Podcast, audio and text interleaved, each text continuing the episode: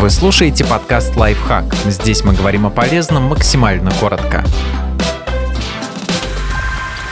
Пять ошибок с кредитами, которые сделают жизнь невыносимой. При оформлении и выплате займа лучше быть очень внимательными. Не читать договор. Всегда важно читать целиком все, под чем ставите подпись. Кредитных договоров это тоже касается. Если вы обратились в приличное учреждение, вряд ли банк решит вас топорно обмануть. Но есть еще много нюансов, которые надо не упустить. Например, за что банк будет начислять штрафы и пени или в каких случаях может потребовать вернуть всю сумму досрочно.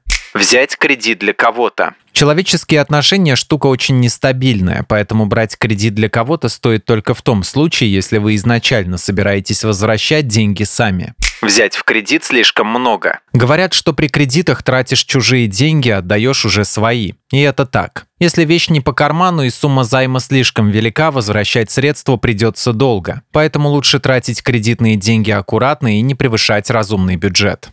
Выбрать некомфортный платеж. Обычно комфортный платеж не должен превышать 35% от всех доходов. Но здесь многое зависит от того, как сопоставляются в принципе ваши расходы и доходы. После вычета ежемесячного платежа у вас должны сохраняться деньги на все нужное плюс еще чуть-чуть. На удовольствие и непредвиденные траты не выполнять условия договора. В договоре может быть указано, что при двух платежах, внесенных позже срока, банк имеет право потребовать вернуть весь кредит целиком. Или, скажем, если не продлить какую-нибудь страховку, процентная ставка вырастет. Тоже неприятно. Чтобы не попадать в такие ситуации, надо следовать условиям. Подписывайтесь на подкаст «Лайфхак» на всех удобных платформах, ставьте ему лайки и звездочки, оставляйте комментарии.